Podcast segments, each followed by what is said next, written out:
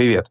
Это подкаст «Как устроены медиа». Его ведущий Алексей Березовой и Тимур Тукаев. Мы хотим, чтобы в России было больше хороших медиа. Для этого мы приглашаем в подкаст топовых медиа-менеджеров и расспрашиваем, как устроены их издания.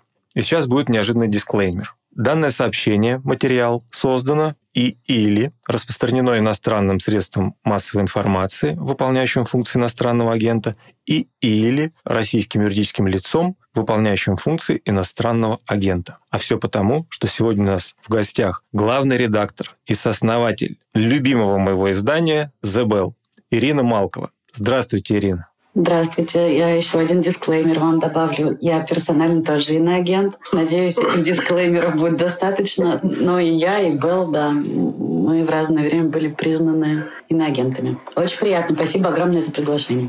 Ирина, я должен с самого начала признаться в любви к тому, что делает The Bell, к самому изданию. В моем понимании это, наверное, идеальная медиа, которая возникла на наших глазах из ниоткуда и заняла топовые позиции. Собственно, поэтому мы хотим, чтобы вы поделились опытом создания прекрасных медиа. Расскажите историю The Bell в двух словах. С какого года, кто буквально? Спасибо большое, очень ужасно приятно это слышать. Мы появились в 2017 году. А, у нас три сооснователя. Это Лиза Остинская, наш старший партнер, известная журналистка. Это я и Петр Мироненко, который отвечает за все наши рассылки и является автором большинства из них. У нас был опыт в деловой журналистике. Мы работали всю жизнь в разных изданиях. От э, «Ведомости», «Коммерсант», «Форбс», «РБК», «Репаблик», вот. Ну, в общем, деловая Журналистика — это все, чем мы в жизни занимались и все, что мы умели делать. В 2017 году сложилась ситуация, при которой мы больше не могли дальше развивать издание РБК по политическим причинам. Мы вынуждены были оттуда уйти, и перед нами стоял вопрос, чем заниматься дальше. Лиза в это время проходила журналистскую программу в Стэнфорде годичную. А мы оставались в России, работали с Петей в Репаблике и думали, куда себя применять дальше, и можно ли делать дальше медиа или стоит заняться чем-нибудь другим. В общем, какое-то время мы в разговорах друг с другом пытались изобрести какой-нибудь стартап. Причем мы сознательно думали о том, чтобы стартап был не в сфере медиа, а что-нибудь про образование, про что угодно, пожалуйста. Только не журналистика, только не она. Вот. Но в конце концов мы, конечно же, изобрели велосипед, вот, и придумали издание Bell и запустили его, по-моему, осенью 2017 года.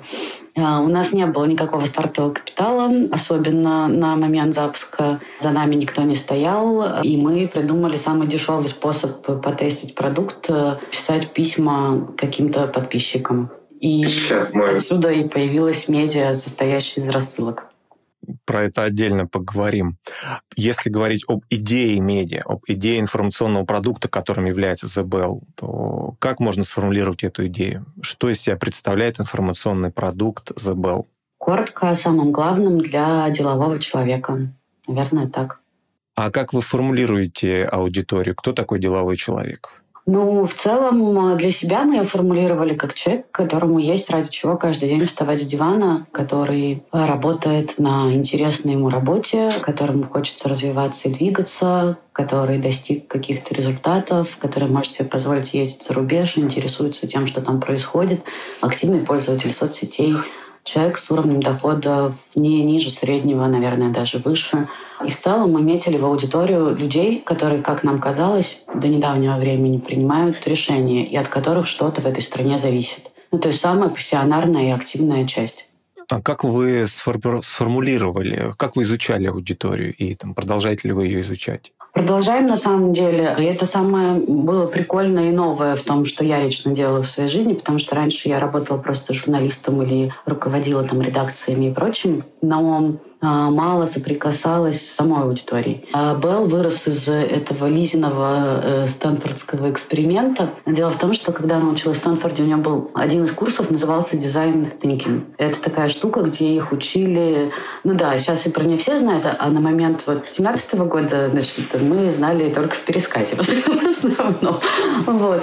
Но ее ужасно вдохновило это направление, хотя сейчас кажется, что ничего особенного, наверное, там нет. Основная идея была в том, что до того, как ты запускаешь какой-то продукт, неплохо поговорить с аудиторией, с будущими пользователями и выяснить, что конкретно все-таки им нужно. И она нам рассказывала какие-то приемы, которым ее там а, обучали. Ну и, в общем, нас на старте был, наверное, человек 8, и мы пошли в поля, пошли разговаривать с людьми, которые виделись нам а, нашими будущими читателями. Мы взяли, наверное, ну, несколько десятков таких глубинных интервью. И главной фишкой э, этого подхода было не поговорить, не просто поговорить, а поговорить так, чтобы люди действительно рассказали, что у них болит э, и какие у них потребности. А мы бы на основании этих разговоров уже подумали, как мы можем эти потребности закрыть. Ну, то есть глупо приходить к человеку, спрашивать его, чего вам не хватает в медиа, придумайте идеальное медиа, потому что все же начинают придумывать сразу терминал Bloomberg, только там, не знаю, еще круче.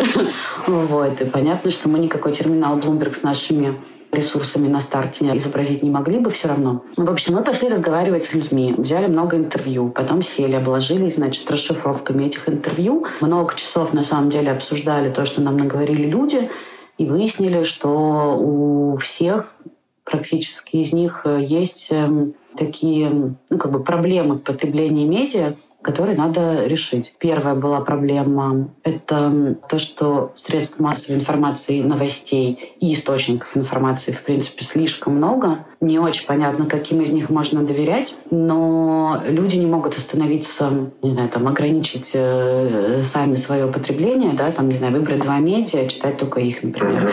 Они э, занимаются тем, что они потребляют информацию круглосуточно в соцсетях, в анонимных телеграм-каналах, скроллят э, страницы привычных сайтов э, и делают это, и действительно жалуются на то, что тратят на это очень много времени, просто потому что м, боятся что-нибудь пропустить. Общее состояние тревоги уже тогда в обществе было настолько э, высоко, что люди действительно боялись упустить что-то очень важное, чтобы кардинально повлияло на их решение. А как сделать так, чтобы люди перестали дум скроллить и остановили свой выбор, причем остановили свой выбор на вашем медиа? Вот, это прям вот ровно тот вопрос, который мы сформулировали для себя тогда. Мы поняли, что есть, во-первых, кризис доверия к существующим медиа. Ну, то есть люди действительно не всегда могут себе ответить на вопрос, можно ли доверять тому, что они прочитали только что. Эту проблему мы решали просто тем, что ну, на старте, на запуске продукта рассказывали, кто мы такие, что у нас большой бэкграунд, что у нас ну, как бы хорошая репутация. Ну и в целом репутация у нас действительно была хорошая, поэтому в некотором роде это сыграло нам на руку очень. А вторая вещь, мы прямо людям писали на запуске и говорили, и транслировали в продукте, что вам не нужно тратить э, половину дня на то, чтобы дум скроллить и пытаться значит, объять необъятное, что мы в любом случае проделаем за вас эту работу, мы совершенно точно не упустим ничего важного. И два раза в день вы получите от нас утром и вечером сводку со всем, что вам необходимо знать для принятия решений. Со всеми риск-факторами, со всеми входящими. А еще мы вам там объясним, что вам с этого под каждой новостью. И тем самым сэкономим вам время, силы, и вы точно будете предупреждены обо всем, что вам нужно знать. А вот когда начиналась рассылка, я помню, ну, я узнал о запуске медиа, да, из канала Александра Рамзина. Он написал, и, по-моему, он выступал у вас в роли издателя первое время. Чуть позже Саша к нам присоединился, где-то через год. А, вот так. И я помню, что он говорил, что вот появилась рассылка и так далее. Как вы набирали первых подписчиков? Как вы запускали вообще эту рассылку? Как вопросы монетизации решали и так далее? Ой, ну это мы все делали, конечно, на коленке по первости. Мы сначала решили, что мы вообще боимся сразу что-то очень громко запускать. Мы поговорили с какими-то нашими друзьями, знакомыми и прочее, и, по-моему, собрали какой-то лист из 200, что ли, человек подписчиков, и попросили их э, почитать нашу рассылку. Значит, э, мы просто хотели потренироваться, потестить, набить руку, понять, что не хватает. Вот. Но отправив рассылки три или четыре, естественно, все это утекло куда-то. И кто-то, я уж не помню, какое медиа или телеграм-канал, писали, что Сетинская запустила новый медиапроект на деньги Ходорковского, что было неправда. В каждом слове не запустила ни на деньги, ни на Ходорковского. А, вот. А, в общем, очень быстро и тайное все стало явным, и наш значит, тестовый эксперимент как-то очень быстро превратился в боевой. Но зато это поблизости сыграло нам на руку, подписчиков резко стало раза в четыре больше. Потом а, у нас не было никакой стратегии, если честно. А, ну, то есть это было, во-первых, сарафанное радио, во-вторых, а, после запуска Лиза дала какое-то количество интервью уже популярным большим СМИ типа «Медузы», что тоже нам давало и подписчиков. А потом главным нашим инструментом распространения маркетинга стал эксклюзив, ну, то есть контент. Мы писали что-то важное, про что, что все цитировали, и таким образом о нас узнавало большее количество людей. У нас не было денег на это. А вот вы, получается, ну, прошли, так сказать, путь от нуля к единице, да, как это там в продуктовой разработке называется. Но потом, да, ну, вы стали идти путь от единицы уже к бесконечности, скажем так. А когда поняли, что надо делать свой сайт, надо там создавать клуб э, и так далее, и так далее, добавлять какие-то новые форматы? Ну, и довольно быстро с сайтом пришло понимание, на самом деле, э, что нам придется опять наступать на те же грабли и делать лендинг. Это было просто из журналистских потребностей, на самом деле, шло, потому что у нас была бодрая команда из двух корреспондентов, не считая меня, Пети, Паши Меледина, который с нами тогда работал. И эти два корреспондента тоже очень старались добыть нам славу. Это была Света Рейтрон и Настя Якорева. И они постоянно что-то узнавали. Вот. И узнавали в промежутке между выходом утренней и вечерней рассылки. А если ты узнаешь какой-то бомбический эксклюзив, ну, журналистская потребность поделиться с миром немедленно, просто немедленно. А в Телеграм невозможно засунуть все. Например, у нас там был один из первых эксклюзивов. Это там Света достала записи разговора последнего Сечина с Улюкаевым перед тем, как Улюкаева, бывшего министра экономики, задержали за взятку. И надо было куда-то выложить это, куда куда-то тиснуть. В общем, так мы пришли к пониманию, что нам нужен действительно сайт. Естественно, мы имели в виду, что когда мы станем более узнаваемыми, э, у нас подрастет аудитория, то мы очень надеялись, что мы сможем привлечь на этот сайт рекламодателей. Но, в общем, так и вышло. Сайт был ужасно неказистый сначала, но ничего. Первые рекламодатели пришли даже на неказистый сайт. А вот клуб и вот, вот всякие другие эти штуки, видеоформаты, вот это как все рождалась? А, клуб, на самом деле, тоже был э, в некотором роде инструментом привлечения внимания сначала. Что есть у журналиста? У журналиста нет капитала, у журналиста, как правило, нет денег и какого-то страшного бизнес-опыта.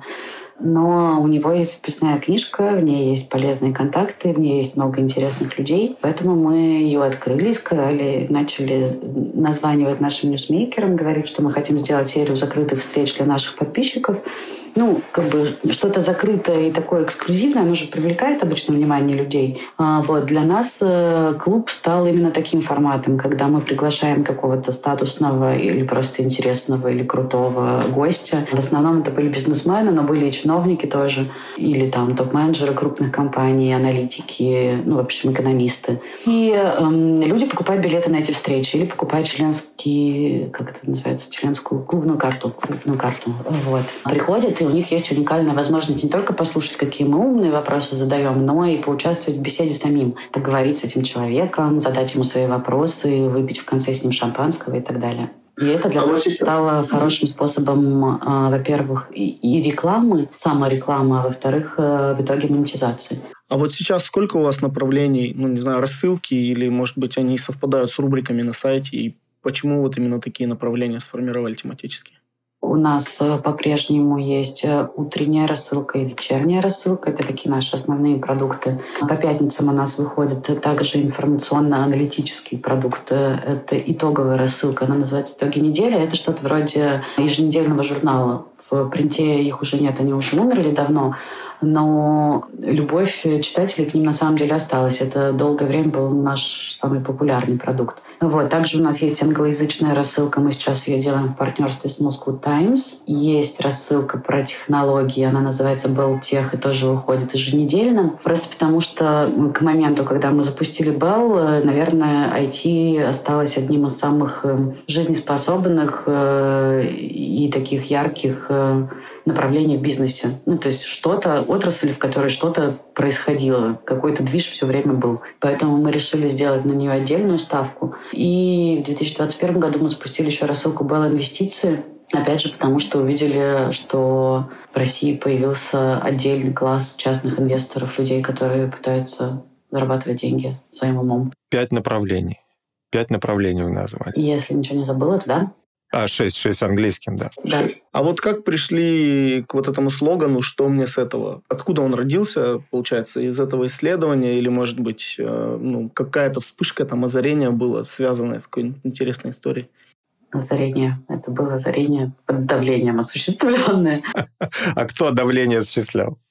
Кто давил? Но мы как раз, по-моему, то ли тестили, то ли уже только вот запустили первые выпуски рассылки и сидели... У нас не было офиса. Мы первый год работали из Петиного дома, из его квартиры. Мы сидели втроем, я, Петя и Лиза, и думали над тем, как нам выделиться на общем фоне, как сделать так, чтобы про нас узнали сразу и все. И Лиза пушила нас страшно значит, с вопросами про то, чем мы будем отличаться от ведомостей, чем мы будем отличаться от РБК. Ну, действительно, какое-то количество деловых медиа на тот момент уже известных, популярных с историей, как бы большой аудитории было. И это были такие разговоры у нас эм, тяжелые. И первый наш, значит, ответ на этот вопрос был такой, что мы будем писать для деловых людей о политике, о бизнесе, об экономике, экономики, но человеческим языком, ну, то есть не так, как это делают традиционные э, деловые медиа. А второе, что мы хотели очень сильно придумать какую-то фишку, которую бы все запомнили. Вот. И в один из таких разговоров я сказала, давайте мы будем просто в конце каждой новости писать какую-нибудь дурацкую фразу, типа там что мне с этого? Вот. И сами на этот вопрос отвечать. Э, ну, то есть человек прочитал какую-то новость, а дальше мы ему в последнем абзаце после этой вводной фразы расскажем, что мы думаем про эту новость на самом деле. Какое она имеет к этому человеку отношение, какое она имеет отношение к нам. Зачем мы вообще все это прочитали нахрен. Вот. Э, ну, примерно, примерно так появилась эта фраза. Ее действительно запомнили, на самом деле. Я даже не знала, что... Ну, не думала, что какое-то несчастное предложение может сыграть большую роль. Но очень много читателей первый год и, и годы писали нам про нее. А после когда мы отказались в рассылках от этой фразы, потому что нам она перестала казаться уместной, потому что мы писали в основном про и последствия Читатели начали писать, где? Куда вы дели? Это же было самое интересное. Пришлось вернуть. А такой еще момент. Вот э, упоминалось, что были в квартире, сидели там, работали. Кажется, что там многие молодые, особенно эти компании, да, они делают ставку на распределенную работу, когда команда вся работает на удаленке. Но получается, по мнению вашей команды, офис для медиа очень важен, да? То есть работа в офисе, она дает какие-то дополнительные преимущества. Ну, это было просто еще, на самом деле, до пандемийные времена, когда не было в моде всем сидеть, значит, э, в разных местах, а журналисты в целом всегда ходили на работу. Но мне кажется и до сих пор, что на этапе запуска чего-то нового, придумывания чего-то нового, очень важно находиться вместе ну, очень важно быть вместе, потому что по-настоящему прикольные вещи, они рождаются, не знаю, раньше в курилках рождались, сейчас, когда я не курю, все равно в личном общении. И было бы круто сохранить его, несмотря ни на что, и сейчас. А вот если возвращаться к рассылкам, то можно ли подсветить, вот какая примерно по размеру аудитория у рассылок? То есть сколько читателей? Да, просто немножко сложно посчитать э, точно, потому что есть пересечения в каждой из рассылок. То есть мы знаем аудиторию отдельно конкретно взятой рассылки, но наш продукт придумал какой-то хитрый способ. У него получается, что в районе, наверное, 80-90 тысяч аудитория всех рассылок, но это только подписчики, подписчики, которые получают в почте. А многие люди потребляют ее в том числе в Телеграме и в соцсетях, не подписываясь, не отдавая свой имейл.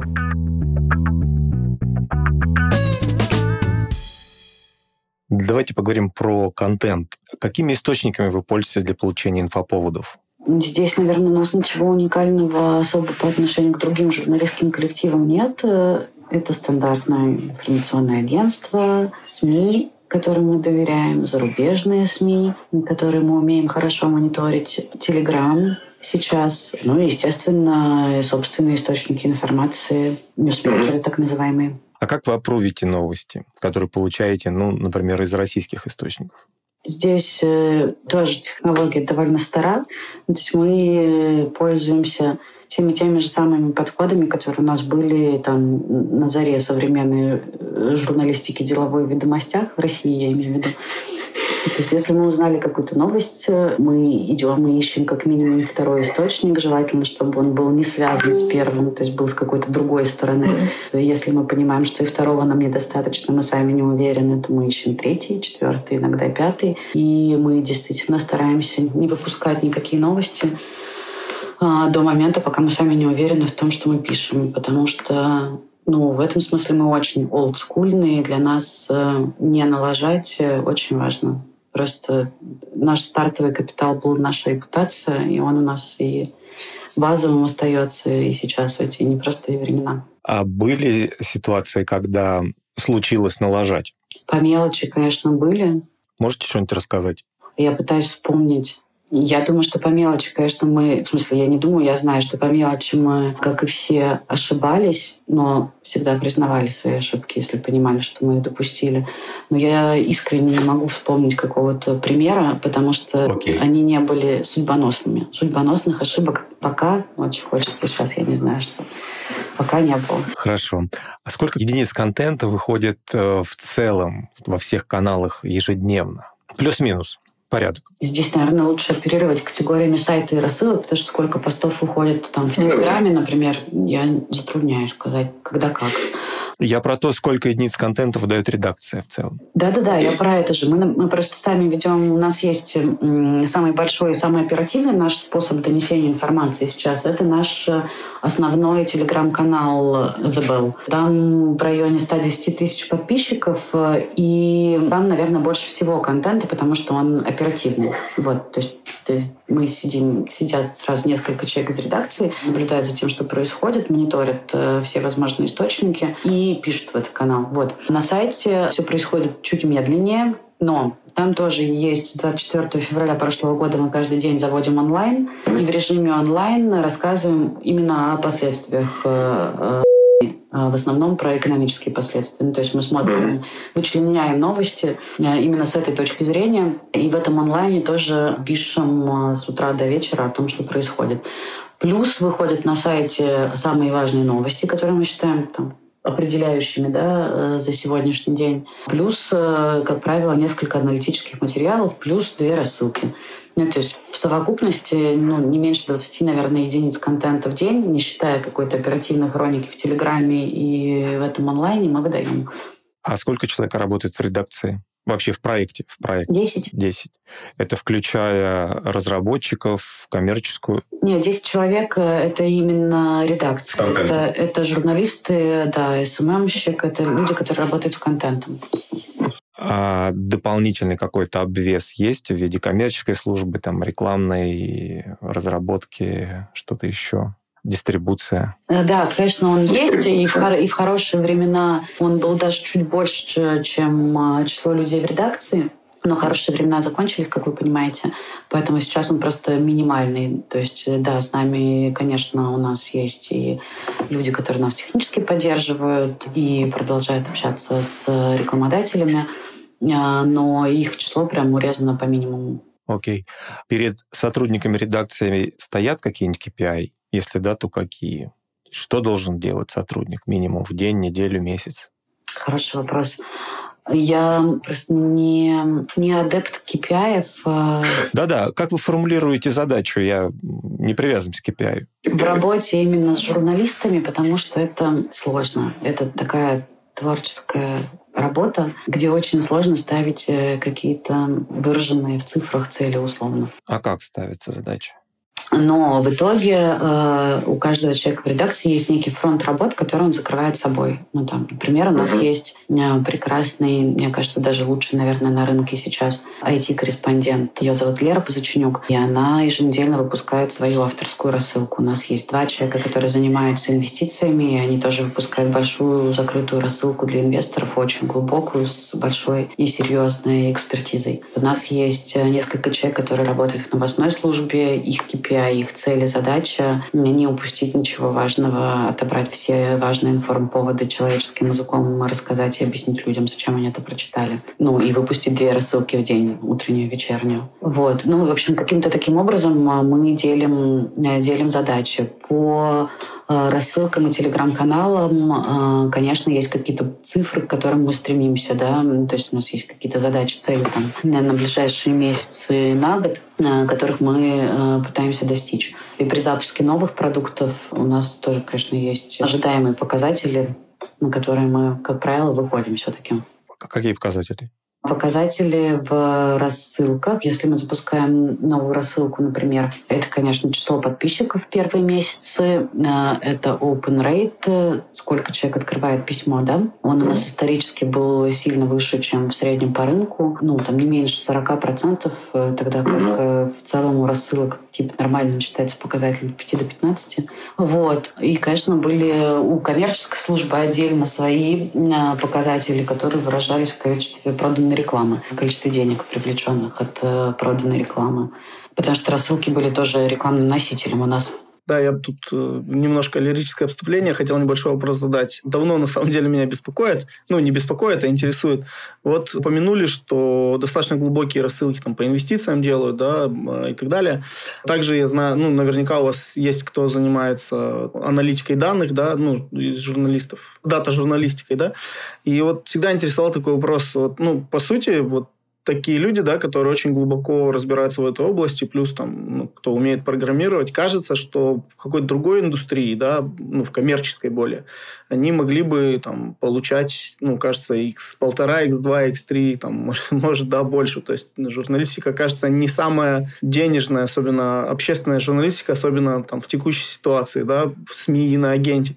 Почему они остаются, почему они продолжают это делать, не уходят в какие-то большие коммерческие проекты, там, какой-нибудь журнал, я не знаю, или просто в разработку вообще, там, программистом, в айтишечку, так сказать. Ну, на самом деле, я не соглашусь, что не уходят. Я соглашусь, что в нашей работе люди получают экспертизу, которая очень востребована во многих других направлениях, оказывается, в итоге. И мне кажется, что как раз в последние несколько лет был большой тренд на уход э, журналистов из профессии, особенно молодых журналистов, у которых, казалось бы, там еще все впереди. Э, вот, очень много людей уходило и в пиар, и в IT-компании, и в, во всякий консалтинг э, разного рода, и в бренд-медиа, естественно, тоже, и в тот же Тинькофф журнал.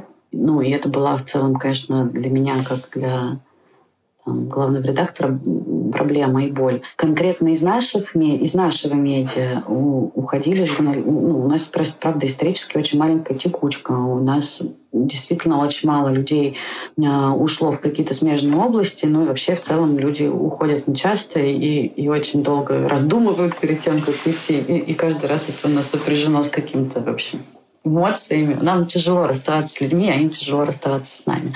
Вот. Почему они не уходят? Почему уходят, понятно. Почему не уходят? Но мне потом, мне, не знаю, просто это ужасно интересная работа на самом деле.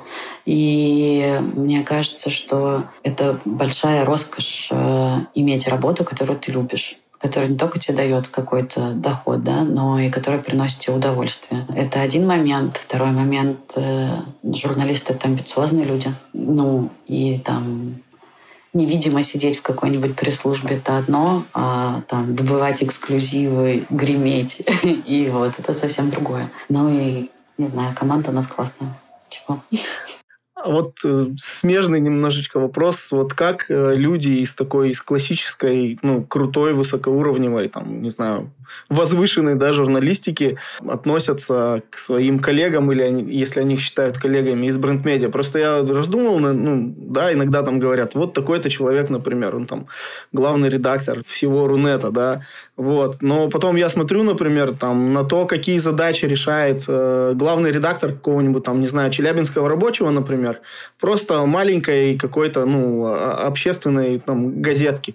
И я вижу, что, ну, реально этот человек, ну, как бы, вот, вот он реально крутой, а вот тот, кто там известен в бренд-медийной тусовке, он, ну, по сравнению с ним, ну, не крутой. Может, он там стилистически очень крут и так далее, но в плане решаемых задач и влияния на общество, ну, совсем несоизмеримый показатель. Вот как э, журналисты из журналистики относятся к таким журналистам из бренд-медиа и вообще к таким проектам? Ой, слушайте, какой тяжелый вопрос. Я просто, если честно, не то чтобы как-то всерьез про это задумывалась когда-то. Мне кажется, что бренд-медиа тоже можно сделать, наверное, крутым. И есть э, куча примеров и доказательств тому. И это тоже серьезная работа. Вот.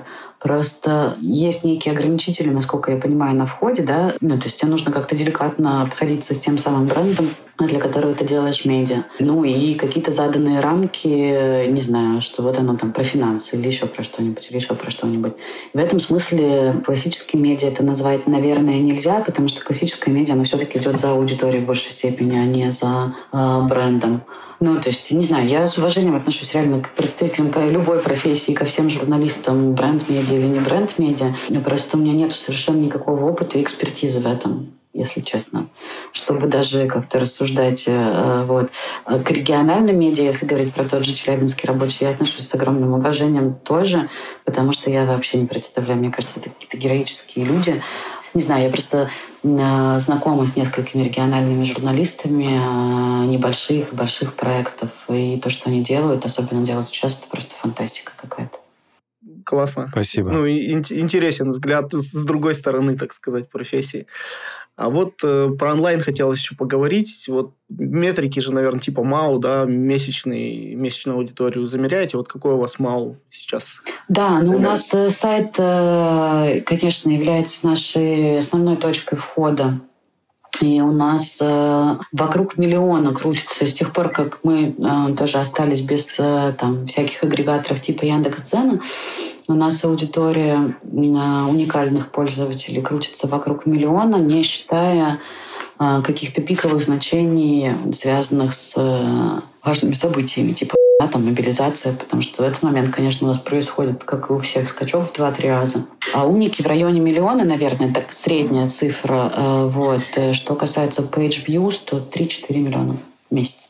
А вот э, после 24 февраля трафик изменился. Интересно и количественно, и вот сама структура трафика. А, может быть, смотрели, есть понимание? Количественно, да, был рост э, в отдельные месяцы, март, апрель, э, сентябрь, октябрь, где-то в два и больше раз. Телеграм-канал у нас вырос тоже с февраля прошлого года больше, чем вдвое. Вот. Что касается структуры трафика, э, мне кажется, что здесь каких-то огромных изменений не произошло, потому что мы не завязаны там на Яндекс Новости, Яндекс Цен и прочее, совсем не завязано. Вот, поэтому у нас большая часть э, трафика — это прямые заходы, больше 40%, а чуть меньше — это поисковый трафик, на третьем месте — соцсети. Но и как бы они так конкурируют между собой в зависимости от э, того, что где зашло новостной повестке. А вы сразу политику издания так выстраивали, чтобы не зависеть от э, агрегаторов типа Яндекс Новостей? Или ну, просто естественно так произошло в итоге? Мы, не, мы бы с радостью позависели бы от кого-нибудь, от кого-нибудь и добрались бы сразу же до больших цифр. Просто на законодательство было устроено на момент нашего запуска так, что мы не попадали в Яндекс Новости, потому что у нас нет лицензии о СМИ. Мы в целом, да, наверное, вполне сознательно не стали ее получать, потому что уже тогда были большие проблемы, и было понятно, что давление на СМИ продолжится. Э, вот, поэтому мы никогда не писали заголовки там под Яндекс. Что касается других каких-то площадок типа Дзена, да, который э, давал много трафика э, независимым СМИ в первые годы после своего запуска, ну, там тоже было понятно, что эта история не навсегда. И так и вышло, собственно говоря. Ну, то есть мы здесь не уникальные. Все медиа, которые получали трафик от Зена, в какой-то момент стали получать его намного меньше, а потом перестали получать вовсе. Но мы компенсировали, на самом деле, это падение ростом нашей прямой аудитории. Людей, которые сознательно хотят нас читать, а не, не выхватили какой-то наш заголовок где-то еще.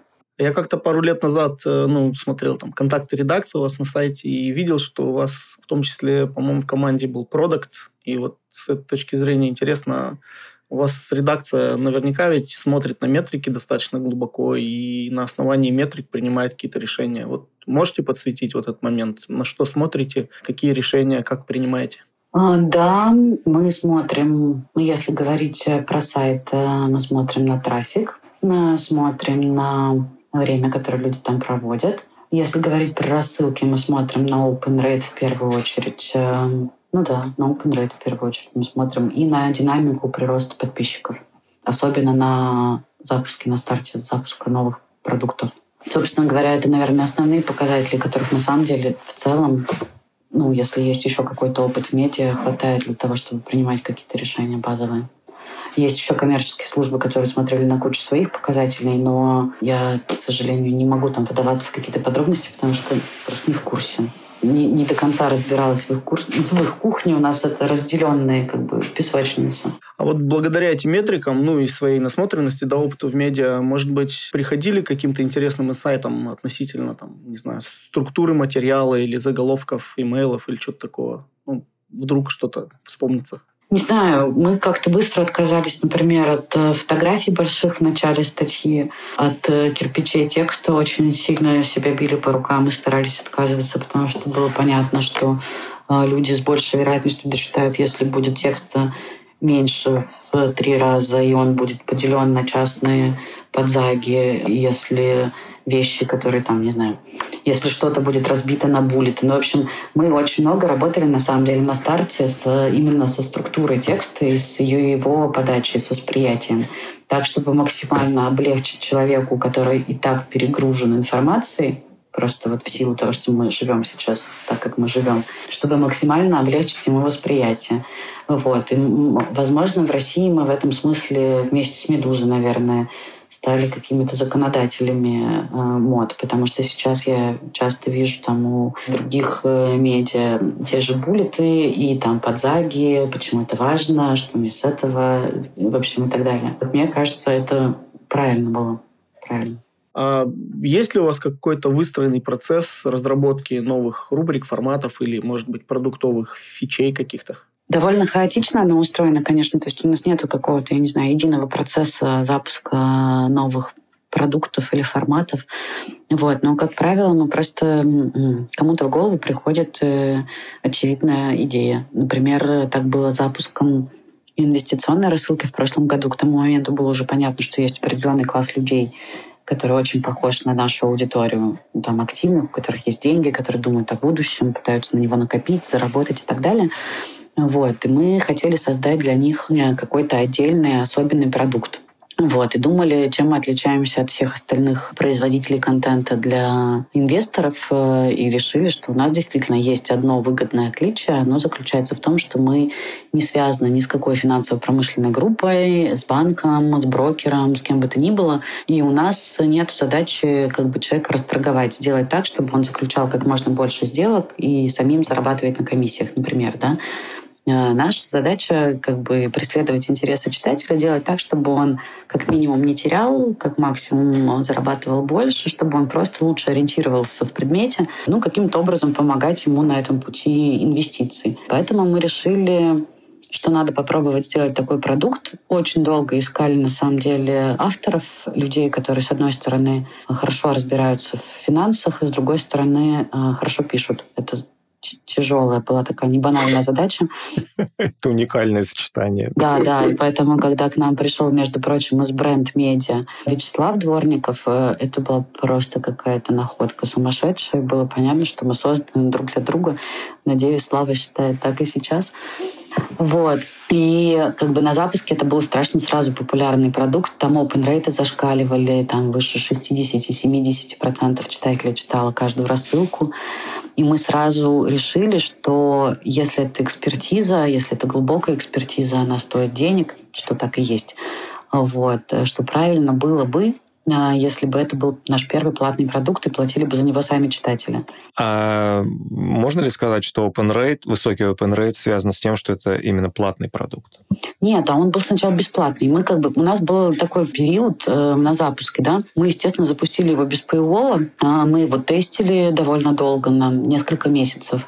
Мы собирали фидбэк с аудиторией очень тщательно. То есть там наши подписчики первые, мне кажется, они замучились наши опросы проходить каждую, практически в каждое письмо мы пихали какую-нибудь Google форму с какими-нибудь вопросами, которые страшно нас интересовали для того, чтобы продукт лучше сделать. Ну, очень интересно. Да, мы много прям, правда, времени на это потратили.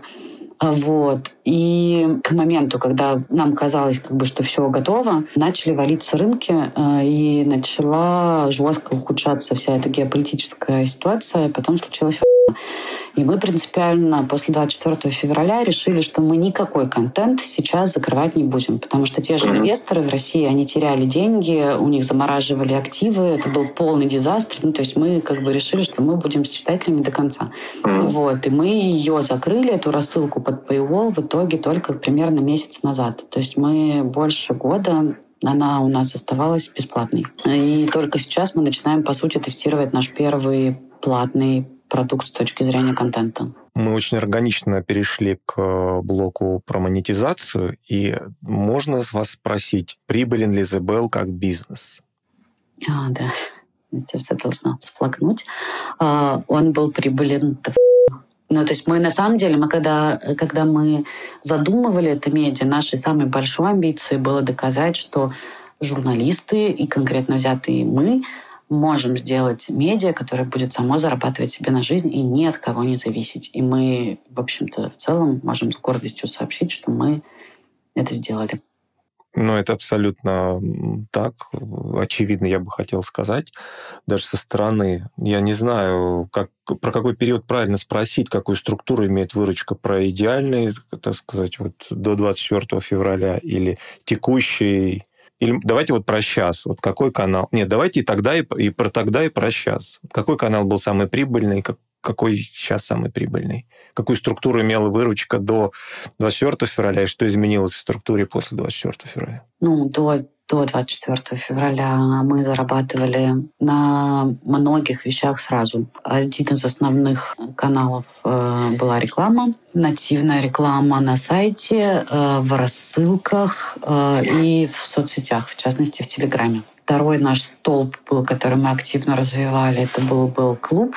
Там действительно была активная работа с комьюнити, с нашими постоянными э, посетителями, с владельцами клубных карт. Была линейка мероприятий, которая разработана была на несколько там, месяцев условно вперед для них. Третье наше направление — это был образовательный проект, который был рассчитан на россиян, на предпринимателей и менеджеров, которым было бы интересно проходить э, сравнительно короткие зарубежные программы. Мы для них специально договаривались с западными вузами, с профессорами оттуда. И это были и выездные, и офлайновые, и онлайновые мероприятия. Вот. И что я могла еще забыть? А, ну, если, если говорить про монетизацию, то это было, да, три основных канала монетизации. Ну, не считая еще проект «Русский норм», который тоже сам себе зарабатывал на жизнь рекламой в YouTube. Но он немножко особняком все-таки. Э, просто э, это чисто проект Лизы. Мы помогаем там, э, когда и если нужно, там, не знаю, ну, посоветоваться, кого лучше позвать, добраться до какого-то героя. То есть мы, конечно, mm-hmm. безусловно, тут всегда стараемся работать в связке, друг другу помогать. Но про него я просто меньше знаю, потому что плотно им я не занималась никогда. Mm-hmm. А как сейчас чувствует клуб себя? Клуб сейчас чувствует себя как все, как все, как все вокруг. На самом деле с февраля он в таком подмороженном состоянии. Мы придумываем а, какой-то новый концепт и эм, формат, как можно было бы его продолжить. И надеюсь, что рано или поздно придумаем, но пока есть просто несколько таких объективных ограничений, которые бы нам позволили продолжать активно его развивать. Одно из них связано с тем, что аудитория клуба во многом уехала из России, а наша фишка была все-таки офлайновые встречи за закрытыми дверями со спикером, когда там можно к нему подойти, обсудить какие-то свои вопросы и прочее. Вот. Э, во-вторых, э, с самими героями большая проблема, потому что, опять же, главная фишка была в том, что мы можем с нашими гостями разговаривать обо всем э, и предельно откровенно, потому что мы не записывали, не выкладывали да, эти встречи. Но сейчас ситуация такова, что даже за закрытыми дверями предельно откровенно обо всем разговаривать не хочет практически никто. А делать какие-то мероприятия. Можно было бы продолжать делать мероприятия просто для привлечения рекламодателей, знаете, там, не знаю, серии там. Ну, давайте мы сегодня поговорим о том, какие новые возможности открываются для бизнеса в наши непростые времена. Ну, в общем, но просто после э, начала это нам показалось э, такого рода темы, мягко скажем, неуместными. Вот, и мы этим заниматься не стали, потому что Ой, ну, потому что журналистика — это не просто бизнес. Вот, и... А что? Ну, это и, конечно, еще какая-то смысловая составляющая, миссия, вот это все. Угу. Тогда вы упомянули про Paywall, который вы сейчас, с которым вы экспериментируете в рассылке. Можете поподробнее рассказать, как он устроен, если это не тайна, не секрет? Да, но я на самом деле поняла, что я не доответила на ваш предыдущий вопрос. Сейчас про монетизацию, наверное, я говорить подробно не буду, потому что это грустно все очень. А, вот. Но в целом мы просто страшно благодарны тем рекламодателям, которые с нами остаются, а их все-таки немало. И это большая, большая для нас большая хорошая новость. И очень благодарна мы нашим читателям, потому что с весны прошлого года, с марта или апреля, если честно, точно не помню, мы в первый раз запустили донаты э, за всю историю нашего существования. Мы обратились напрямую к читателям и сказали, что мы не сможем продолжать работу без их поддержки, что чистая правда, и правда остается и сейчас. И мы очень благодарны всем, кто нас поддерживает, и мы не ожидали на самом деле, что вас будет так много. Вот. Мы очень хотим продолжать работать и очень просим поддерживать нас дальше. Вот. Какую часть в структуре доходов ЗБЛ э, составляют донаты? Ну, сейчас это десятки процентов уже. Ну, то есть их, их не было, их не было совсем. А сейчас это действительно тот э, источник э, доходов, который, во-первых, в отличие от всего остального, продолжает расти. А, во-вторых, э, который действительно является критичным, мы просто действительно не сможем продолжать работать без читателей. Зато мы сами себе доказали, что мы нужны. Вопрос из статистики. Да? Донаты растут в абсолютном выражении или в доля в структуре растет? И, так и так, и так. И так, и так. Ага. Хорошо. Про Paywall, если не секрет, расскажите, как устроен. Но динамический, не динамический, там есть... Э, вот меня техническая сторона есть и интересует. Нет, не динамический. Это жесткий. Он устроен предельно просто. Не было ни сил, ни возможности, если честно, изобретать э, что-то грандиозное. Вот. Особенно, ну, мы никогда так и не делали. Мы ничего грандиозного на запуске никогда стараемся не запускать, просто чтобы не смотреть mm-hmm. деньги просто так. Мы просто э, закрыли рассылку под Paywall. Наши читатели видят только часть контента в каждом выпуске. Рассылка выходит по пятницам, один раз в неделю. Вся наша база подписчиков, которая была до момента ведения Paywall, видит э, часть контента. А дальше видит предложение подписаться на рассылку и объяснение, почему мы сделали ее платной. Вот. И, соответственно, из э, бесплатных подписчиков подписчики конвертируются, те, которые решили подписаться, в платные. Плюс э, возможность подписаться мы даем во всех наших регулярных рассылках, на специальном лендинге, в соцсетях и так далее. У рассылки отдельный лендинг? Нет, у страницы подписки отдельный лендинг, я бы так сказала. А сам mm-hmm. контент, он также под paywall э, выкладывается на сайт. Хорошо. Прежде чем мы перейдем к последнему разделу э, нашего подкаста, это Блиц, э, я сделаю еще один э, дисклеймер и скажу, что издание «Медуза», которое упоминалось сегодня, тоже признано иноагентом в Российской Федерации. А теперь Блиц. Э, вопрос, который мы задаем всем э, журналистам, когда умрет принт. Речь о бумаге, о бумажных изданиях. Как вы считаете? Ой, мне просто, так как я не работаю сама в принте, получается, наверное, с 13 или 14 года, у меня, конечно, полное впечатление, что он умер уже. Вот, но я могу Могу ошибаться. Вот. Ну, то, есть, ну, то есть есть, безусловно, какие-то счастливые исключения и сегменты, но в целом мне кажется, что аудитория, конечно, уже перетекла в интернет, и это случилось прям даже не вчера. Отлично. Не хочу никого обидеть. Мне кажется, что уже умер. Хорошо. Расскажите какой-нибудь дикий или забавный случай из жизни Забел, из жизни редакции. Ну, забавного мало приходит сейчас на ум, если честно. А дикого хоть отбавляй. Начиная с того, что нас Лиза признали на агентами 1 апреля. Это смешно. А, да. У нас э, была история в прошлом году нам тогда казалось, что это такая адская проблема, и вообще мы, мы так серьезно к этому относились, сейчас смешно вспоминать. Мы написали какое-то расследование, у нас есть журналист-расследователь Ира Панкратова. Вот, она пишет, она у нас отвечает за гадости.